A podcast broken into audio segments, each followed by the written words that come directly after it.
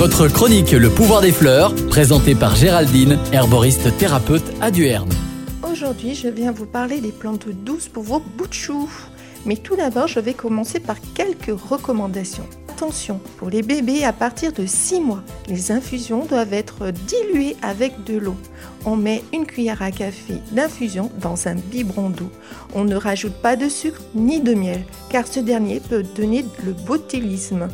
La posologie sera de 1 cuillère à café diluée pour les bébés et à partir de 2 ans à 6 ans, rajoutez une cuillère à café par âge et au-delà jusqu'à 12 ans, une petite tasse.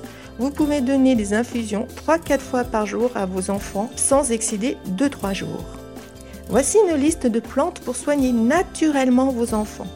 Tout d'abord, le fenouil en graines à donner après les repas pour les coliques. La maman qui allait peut en consommer davantage. Le fenouil favorise la production de lait maternel et en même temps soulagera les coliques de son nourrisson.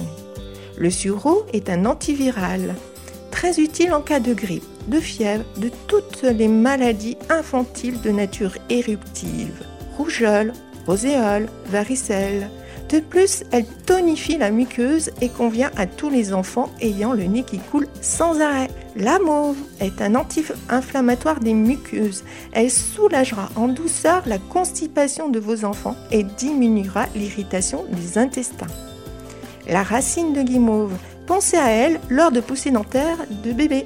Le tilleul, vous pouvez infuser quelques fleurs et rajouter cette infusion dans le bain de votre enfant lorsqu'il est bien agité.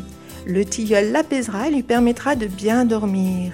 Vous pouvez aussi lui en donner par voie orale. Merci et à bientôt les amis des plantes.